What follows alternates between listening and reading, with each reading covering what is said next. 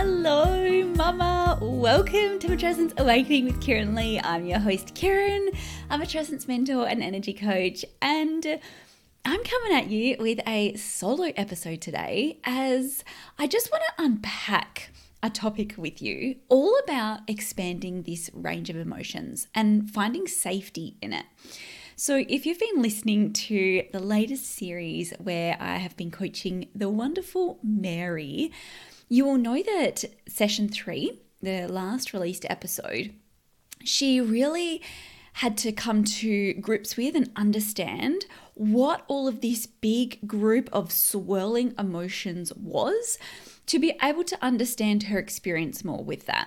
So if you haven't listened to that episode, I highly recommend going and listening to it. It gives a really good look at breaking down what are the actual emotions here. So we really tapped into what are you feeling here? And then I supported her to dig deeper to see what each of the unique and individual emotions within this scenario. And then from that, we started grabbing each of the emotions and giving them a voice and an energy of their own so that we could learn from them. And what we learned is that each of these different emotions come with their own story. And that helps Mary to be able to get curious and say, what is it that I'm actually experiencing here? And what is this emotion trying to teach me? What is it here to show me? And what do I need to reflect on in this moment, knowing that that emotion is bringing this experience for me? So I'm going to talk about the importance of understanding that we need to expand this range of emotions to be able to feel the whole spectrum of emotions. And then I'm going to go through a specific example in my life and give you an insight into really specific tools that I have been using to support my own expansion of emotion. Now, that's not to say this is what everyone should do. It's not to say this is the right way. It's just to give you a little bit of an insight and understanding into practically how this looks, because it's all well and good to hear this and understand the concepts on a really conscious level or, you know, contextualize that, sure, I need to expand my range of emotions. But then when it comes to the practice of it, it can be so challenging because our body is so used to operating in a certain way. Then when we go to try to change that, it can start to move into a place of feeling unfamiliar and unsafe. And that's when the mind that tells us to just play small, to stay safe, comes in and stops that real expansion from happening. So I found this really cool quote from a man called Khalil Gibran, and he was a Lebanese-American writer, poet, visual artist, and philosopher. He says, "The deeper the sorrow carves into your being, the more joy you can contain." And I think that's a really profound way to look at it, in that sorrow and those tougher emotions, they're going to be etched into you, they're going to be carved into you. But when you're able to go to that place and allow that experience to happen in your body, you also then allow more joy to be felt as well. And this quote from Brené Brown, which I really live by, is that we cannot selectively numb emotions. When we numb the painful emotions, we also numb the positive emotions. We don't get to pick and choose. And I talk about this a lot in the context of listening to our intuition. We can't pick and choose the good parts of the intuition, the parts that align with what our mind wants us to do.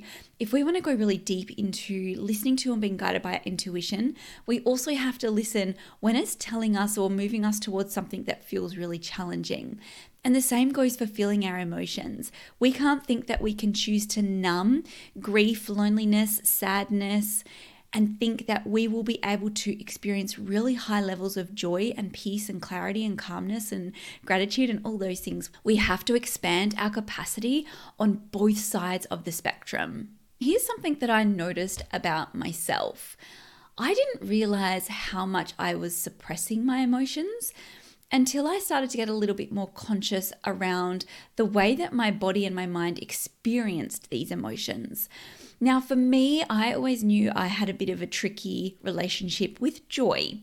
I always felt like someone could take my joy, and it was easier for me to just self-sabotage, feeling at a place of real happiness, lightheartedness, just, you know, when you feel you're glowing and you're just like oozing happiness and confidence. I can consciously link why I have that belief to certain points throughout my life, but I'm sure that the stories run a lot deeper than what my mind consciously is aware of. So I'm going to take you through a little bit of what my journey with joy has looked like over the years. And this is something that I still have to be really conscious of today. It's not something that I have fixed or solved.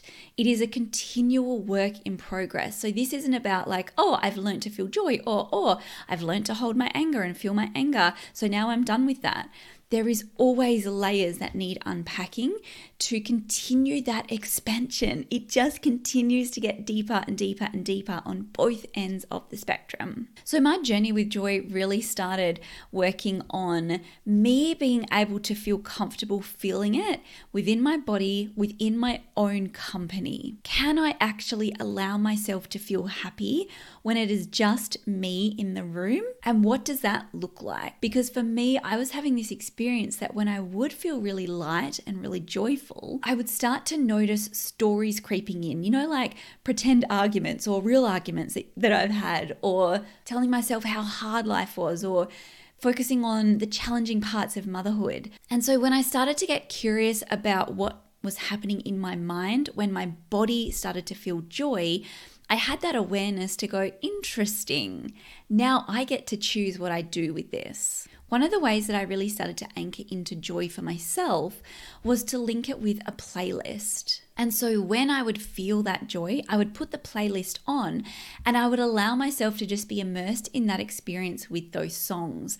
That took me out of my head of being like, no, you can't have this, and back into my body of, we get to feel this. Now at first, I would have that experience with this particular playlist, and then once I'd finished the playlist, I would really quickly kind of go back into more of an, what I would call a numb state, either just feeling neutral or kind of more into the picking life apart by focusing on the challenging things. And that was okay, because what I was doing with this playlist was creating a anchor to that feeling.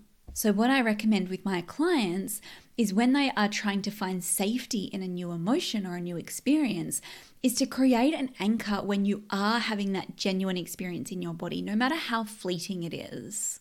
Perhaps it's a certain movement, perhaps it's music, perhaps it's a smell, perhaps it's a mantra, whatever it is and whatever feels authentic to them. It's about creating that anchor and starting to find safety with that anchor, so that when you're outside of that experience, you can always come back to that anchor to feel back into that safety. So this is something that I did over a period of like months and months and months. I didn't try to rush the process, because I knew as soon as I started to rush it, it would feel really inauthentic. And once I started to be able to feel a lot of safety in that experience in my own inner world, the next step was for me to start to find safety in expressing that joy and sharing that joy with others around me. Because my whole story, my whole experience was, if I express and show my joy to high levels, then someone is going to take that away from me. Now, what I start to learn, of course, is that if someone did try to sabotage or take my joy, number one, I'm giving my power away for them to be able to take that, and that's on me. And number two, if they're triggered by my joy, that shows that they have their own work to do. That is not my work to do. It is not my job to stay small, to play little, to not show my happiness and joy, because it makes other people uncomfortable. Now, this might seem like a really weird thing to say, because of course, like when I was around family and friends, I would laugh and I would be happy.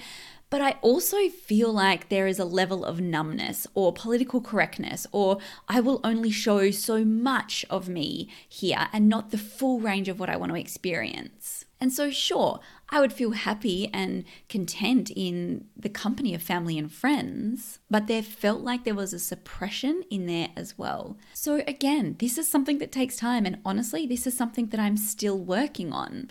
There are certain people in my lives that I feel really safe to fully express that. And there's certain scenarios and situations where I don't, where I go back into, I'm going to protect myself here. Now, I don't think that that is such a bad thing, and I don't think that we need to be expressing the whole depth of each of our emotions in every single certain scenario and situation. I think there's definitely a lot of nuance there around how we do show up in certain scenarios with certain people. And so the way that I navigate this is just continually coming back to this reminder that I am in my power to hold my joy and that no one can take that away from me. And if people feel that I am too much when I'm expressing that joy, that doesn't mean that there's anything wrong with me, that I'm not worthy, that I'm being silly or I'm being too much. It actually shows more about them and what they're being triggered into by seeing me in that joy. The more that I expand my capacity to express and feel my joy by myself, the easier it is to translate that around family and friends and loved ones and, you know, people outside in the community. I'm never going to be safe to share that emotion with others if I don't feel safe with that experience within myself first and foremost. I feel like this is something that I'm so much better at doing and having awareness of. But as I said, there's still a lot of work to do around that. My oldest daughter, she recently put on a little dance show for me. And I could see on her face that she was really happy and really proud of what she was doing in the dance, but that she kept trying to like turn her smile down, you know, like kept trying to be really coy about it or hide that pride or hide that joy. And so I asked her about that afterwards. I said, "Hey, I could see that you were so proud of what you were doing when you were showing Mum that show. I was like, were you really proud of yourself?" And she said, "Yeah, I was proud." And I was like, "And were you having fun?" She said, "Yeah, I was having fun." And I said, "Why did you feel like you had to try and hide your smile?" And she said, "Well, because I felt like I wasn't allowed to show my happiness or my pride." And that kind of really got me in, in the heart, in the feels. And I said, "Why didn't you feel like you could show that?" And she said, "Oh, I don't know." And I said, "Do you see Mummy ever showing joy and pride?" And she's like, "No, I don't see it, so I don't feel like I can show it." And that really got me, you know, because I feel like I've been on such a big journey with this and I have been showing up in such a different way. Although in the eyes of my kids, I'm still suppressing a lot of that. And so now that she has said that, there's a couple of things that I could have done. Number one, I could just spiral into shame to be like, "Oh my God, my kids don't ever see me enjoy. My kids don't ever see me expressing my pride for myself," and really like spiral into that pity party. Or I can just say, "Well, shit, that really sucks. I'm glad I now have that awareness because I've been able to chat about it with my daughter. And now I'm going to take on the responsibility of having that conscious awareness that these are things that I'm going to show in front of my children. I'm going to show the moments that I'm really proud of myself. I'm going to express my joy in a much bigger and more impactful way because I want my kids to have the story that their joy and their pride for themselves is so welcome." And so we're on this journey together. Even though they don't necessarily know what my part of that journey is, they are there showing me the parts that I can still deepen into. I also want to quickly mention on the first time I ever did a rage release. So I was working with a coach at the time and she could just see that there was just so much pent up anger inside of me. And, and she suggested I do a rage release. So I went and chucked on some like really screamo, ragey music. And I was going to do some screaming into a pillow, hit some cushions on the couch, do some punching, some shaking, whatever I needed to do. And as soon as I put the music into my ears, my body went into like shutdown mode and I just allowed it to do whatever it wanted to do. I didn't try and force or change anything. And my body just ended up crawling into the fetal position on the floor. Now that for me is a sign that my body was feeling really unsafe and it wanted to be kept safe in this fetal position. And so I just got conscious and aware about what was going on and I got curious. And so I offered myself some safety. I reminded myself that I was safe. You know, I'm having this dialogue in my mind, like, you are safe. It is safe to feel your anger. It is safe to express your anger. I was at home. I was by myself. I wasn't directing it at anybody. And I just slowly moved towards a place where I feel like I could just take one step in releasing something. Let me tell you, I felt like a complete idiot. I was like, I don't want to be screaming. I don't want to be hitting things. I don't want to be moving my body in this way. But it was almost like when I allowed myself to feel that safety and then take that one step in that first release, it all just kind of opened up and I was able to really get into it from that point. Now, rage releasing is now a regular part of my emotional regulation tools. And I can feel such a difference in my body when I allow that release to happen. And so I know, because I haven't shied away from that aspect, the joy, calmness, peace aspect is also deepening. This is work that just continues on. The more we unlock, the more layers we will find. Another aspect of this work in around getting really conscious around these experiences and what they're here to show us is that we learn when we are directing and projecting emotions onto people who shouldn't have them directed at them. So, for example, for me, it's often my kids. They often get the brunt of my angries, which is so not fair for them. So when I take the responsibility to deal with my anger and rage and frustrations in a separate and safe way outside of that, it allows me to show up differently as a mother. Now, don't get me wrong, I still get angry at my kids. I still have moments where I look back and I can see, oh, I just should have, you know, the shoulds. I should have been more regulated in that moment. I shouldn't have spoken to her like that. But I will always apologize for that. I'll always take responsibility for that. That's something that's really important for me to model for my kids. And so the way that this was showing up with Mary, if we just cast our minds back to the previous episode, is that what Mary discovered is that a lot of her anger was actually around the way that the system, the patriarchal system, had made her believe that asking for help in early motherhood was a sign of weakness. These systems and these stories that suppress women being able to accept the help that they need. And so she was directing that rage often at her partner because he was in the home, and because she didn't understand where the root of that anger was coming from, he just kind of got the brunt of it. And so she started to have this awareness that I shouldn't be directing my anger at him. I should be directing my anger at the at the system. And so we didn't suppress that anger. She really felt a whole range of emotions through the two weeks after that call, and she felt it. She was in my Voxer, and it was just this roller coaster of anger and then sadness and then frustration and then despair and then everything else that come after it. But what transpired after that is she was able to be open to a new experience, to actually, I am able to receive help here. Actually, there is power in my receival. And we were really talking about this concept and this stance between the fiery and the softness, because the fiery is part of Mary.